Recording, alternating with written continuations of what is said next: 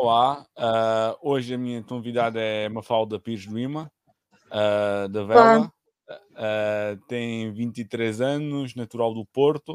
Uh, começo por uh, agradecer a ela ter aceitado o convite. Obrigada, eu. Um, tu começaste a fazer vela com treze anos, certo? Eu comecei a fazer vela com dez e comecei a competir só mais tarde, aos treze.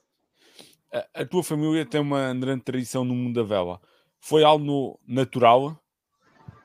Uh, sim, acho que chegou a idade de, de eu e os meus irmãos começámos a andar à vela e, e foi-nos perguntado e nós naturalmente dissemos que sim.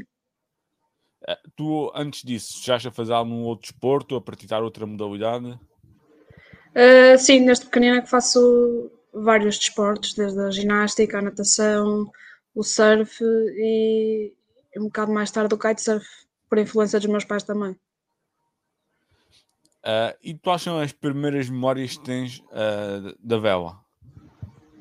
Uh, a primeira memória que tenho foi quando tinha cerca de cinco ou seis anos, como com o meu pai e o meu irmão uh, no nosso veleiro. Uh, portanto, nós temos um, um veleiro de trinta e dois pés e costumávamos passar férias uh, lá. E, e eu lembro-me que uma vez estávamos a passar ao lado do, do outro barco e o meu pai escondeu-se dentro do barco na cabine e estava só, só eu e o meu irmão mais novo. Cá fora os dois. E, e o barco ao lado ficou surpreendido. E nós achámos isso um momento espetacular. Uh, tu tens cerca de tens onze títulos, assim, tens onze títulos, tens dez pódios uh, euro, mundiais europeus. Um, Sim. Sentes-te, quais são os teus próximos objetivos? Os Jogos Olímpicos em Paris é a teu objetivo para tu voltar a trabalhar? Uh, sim, eu espero conseguir atingir os, os próximos Jogos Olímpicos de dois mil e vinte e quatro, se não, o sonho fica, entre aspas, adiado para dois mil e vinte e oito. Uh, tu este ano foste a, a primeira mulher a contestar o, o título de kitesurf. Uh, como é que olhas para esse, para esse título uh, e qual a importância que ele teve na, na tua carreira? Até foi a primeira porque neste momento sou a única uh, kitesurfista a competir uh, na disciplina de Fórmula Kite, portanto é a disciplina olímpica. E, e acho que é importante já haver um primeiro título porque queremos ver mais mulheres no mar a fazer kite e, e é para isso que estamos a trabalhar todos. E como é que olhas para, para isso? Ou seja, então, é fácil hoje em dia trazer jovens para o mundo da vela? Uh, depende da, entre aspas, da, da região onde se pratica, portanto... Uh, há, há clubes que têm a capacidade de apoiar mais os velejadores, há clubes que nem tanto e portanto os velejadores têm que uh, são os que suportam os custos do barco, de, dos, dos campeonatos. Acho que aí há alguma uh, influência, mas uh, em certas localidades uh, o mar está mais, está mais perto das crianças, as crianças veem os barcos a passar no rio Douro ou no rio Tejo e isso atra, atrai-as bastante. Mas uh, lá está, acho que por influência dos amigos, da família, uh, as crianças chegam à vela e, e muitas ficam. Um, tu fizeste essa mudança recentemente do Laser para o kitesurf. Um, para quem não está tão familiarizado com a vela, quais são as principais diferenças? Portanto, o Laser é um barco tradicional, é, é a classe mais antiga nos Jogos Olímpicos. E o kitesurf é a mais recente, portanto uh, não temos a vela tradicional, um barco que para só uma pessoa, uh, regatas com, que duram cerca de uma hora, e no kitesurf é o oposto, temos, uh, é uma classe que usa o, o hidrofoil, portanto vamos muito rápido, uh, fazemos muito mais regatas por dia e cada regata dura cerca de dez a doze minutos.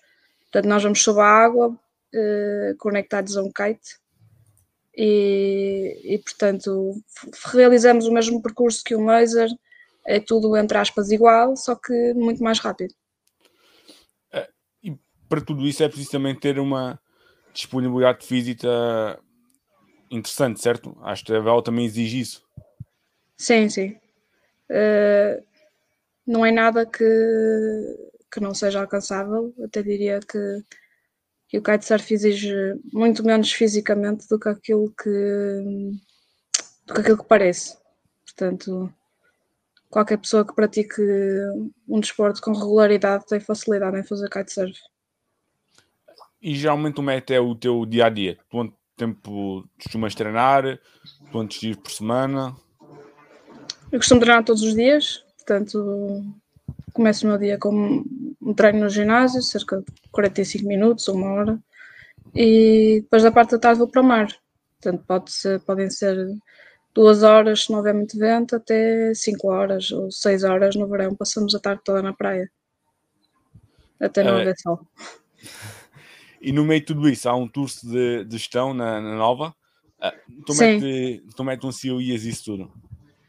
Uh, felizmente já acabei, portanto foi difícil, uh, com tantas viagens no estrangeiro. Uh, mas quando há vontade, as coisas, as coisas acontecem. Uh, e durante o período da pandemia, uh, para vocês atletas de alto, de alto rendimento, isso foi muito significativo. Um, tiveram de parar, por um lado foi, foi positivo porque vos permitiu descansar, uh, mas também houve uma incerteza naquilo que foi em termos de competições, de tudo isso. Um, como é que foi voltar uh, a competir depois desse período? Uh, eu encarei com bastante normalidade. Portanto, a vela já é um desporto de grande incerteza. Uh, em Portugal também estamos habituados a, a os atletas da vela Uh, há grande incerteza de não sabemos muito bem o que é que vai acontecer este ano ou o que é que vai acontecer no próximo ano, portanto uh, foi mais um desafio e, e encaramos com bastante normalidade. Portanto, voltar aos campeonatos foi só voltar à rotina. Claro que estamos bastante contentes, mas uh, foi tudo bastante normal, entre aspas, não é? Acho que a preocupação grande estava em combater o, o vírus e E o foco foi, foi direcionado para aí. Uh, tu também, tu, também tu metiste tu, uh, uh, numa equipa, tu, a Mariana Lobato, a Marina Freitas e a Torotor recentemente. Um, é, tu, trabalhar em equipa é diferente do que é o esforço individual? Uh, sim, uh, é um bocadinho diferente, mas já, já desde os meus uh, quinze anos que... Tenho navegado em barcos em equipa de duas a quatro, cinco pessoas, portanto é algo que, que já é bastante normal para mim e, e portanto, todo, tudo o que é o esforço de equipa, de, de, de gestão, de, de tarefas é bastante natural já e, e quando nós trabalhamos individualmente, Uh, temos todas essas, essas responsabilidades em cima de nós, mas é, é um pouco diferente, mas uh, são desafios que, que gosto bastante, gosto muito de um e gosto muito do outro. Se tu estivesses de fora a olhar para uma prova de Mafalda, tu meta poderias descrever? Uh, sou uma pessoa muito calma, uh, talvez seja um ponto... Em momentos é um ponto forte e em alguns momentos é um ponto fraco. E sou uma pessoa bastante intuitiva, que não obedece muito às regras e que pode causar algumas surpresas. Por exemplo, essas duas características, o mar também é sempre o mar e o, e o tempo em si também condiciona sempre um bocadinho aquilo que é a vela. Também te ajuda... se as coisas estiverem por menos bem a tentar dar a volta?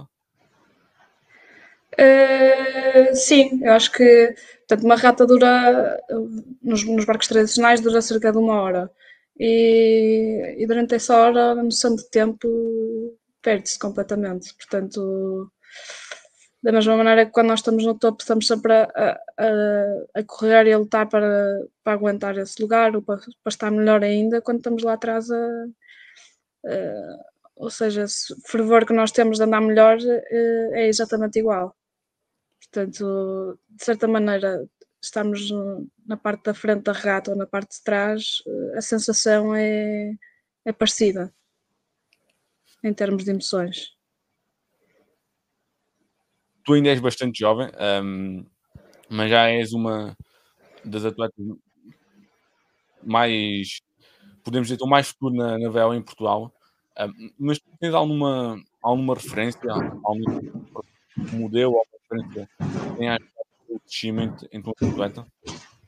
Uh, tenho algum, algumas uh, referências uh, que tomo pequenas partes de cada uma delas e que, e que consigo rever-me uh, nessas pessoas em quais peço, peço conselhos. Uh, uma delas é, como já referiste, a Mariana Lobato, que tem um percurso, uh, enquanto jovem, parecido com o meu, mas hoje em dia está mais dedicada a a vela de, de cruzeiros e de dar a volta ao mundo. E outra grande referência é o meu pai, porque tem grande influência em mim e, e também viveu muitas das coisas que eu estou a viver agora. Nós já falámos aqui um pouquinho dos Jogos Olímpicos. Um, os Jogos Olímpicos é sempre um sonho para, para, to, para, para todos os atletas. Uh, é... O, o, Jones, uma, uma, o Tide Surf vai ser uma estreia olímpica em dois mil e vinte e quatro.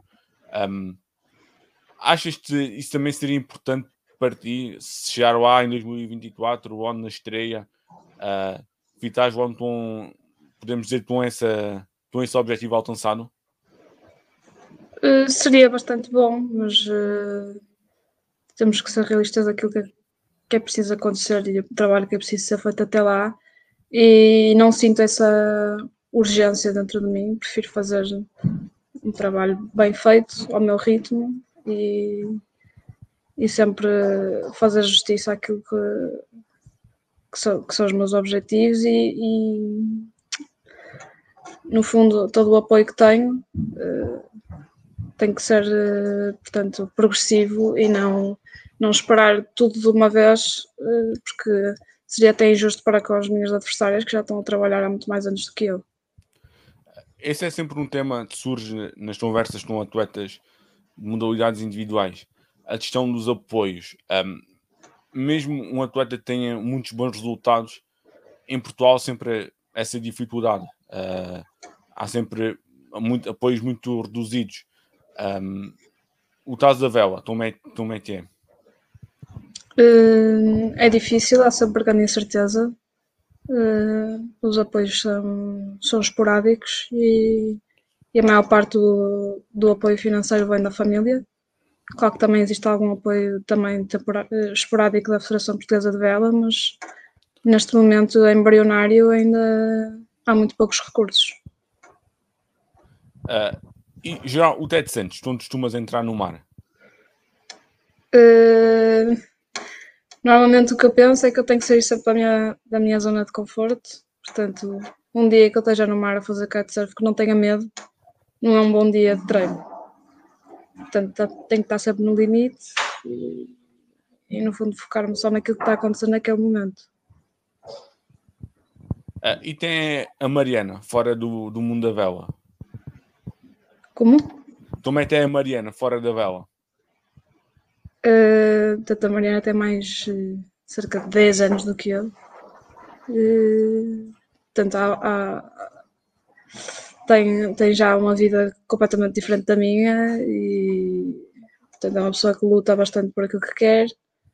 Uh, tem uma família e, portanto, não sei muito bem descrever porque está um bocado Sim. distante da minha realidade. Mas, é, é, Mas que trabalha, essa, essa trabalha bastante. Sim, sim, sim.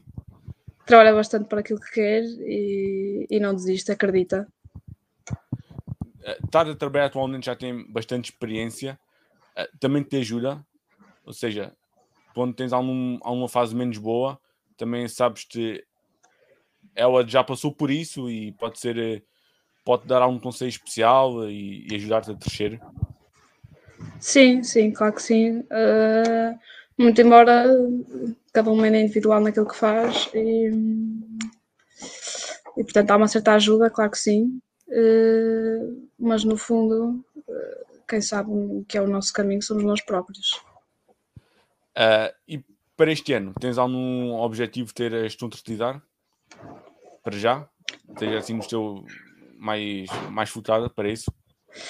Sim, é tentar fazer uma boa prestação no, no Campeonato do Mundo e da, e da Europa, que são realizados em setembro e em outubro. E, portanto, com esse resultado conseguir ter mais apoios para as próximas épocas. Uh, por exemplo, se tivesses uh, a ver um, um jovem ou uma jovem a iniciar-se no mundo da vela, uh, que mensagem é que passarias para ele ou para ela? Para se divertir, acima de tudo, e nunca deixar de amar a vela. Essa é a coisa mais importante. Essa, essa componente da diversão, uh, é, porque é sempre importante, seja num desporto de alta competição ou não, uh, sentir-se feliz lá dentro, uh, seja em que modalidade for. Mas depois há outra parte da, da responsabilidade. Achas que as duas estão sempre lado a lado? Uh, eu acho que, que, se, que se um atleta não for feliz a fazer aquilo que, que está a fazer, que do, do resto deixa de fazer sentido. Portanto, uh, se chega a um ponto em que, a responsa- é, que tudo é responsabilidade, porque, porque é preciso cumprir um objetivo, porque é preciso treinar, e se não houver, se, se tudo isso não trazer felicidade, então, então portanto, não faz sentido continuar. Ou seja, pode haver muita responsabilidade sem haver qualquer tipo de felicidade, e acho que isso não é bom. Uh, mais uma vez, Mafalda, muito obrigado pela tua disponibilidade e votos de muito sucesso. Obrigado.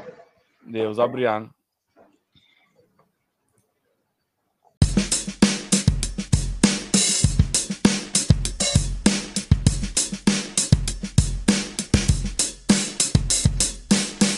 Oh, thank you.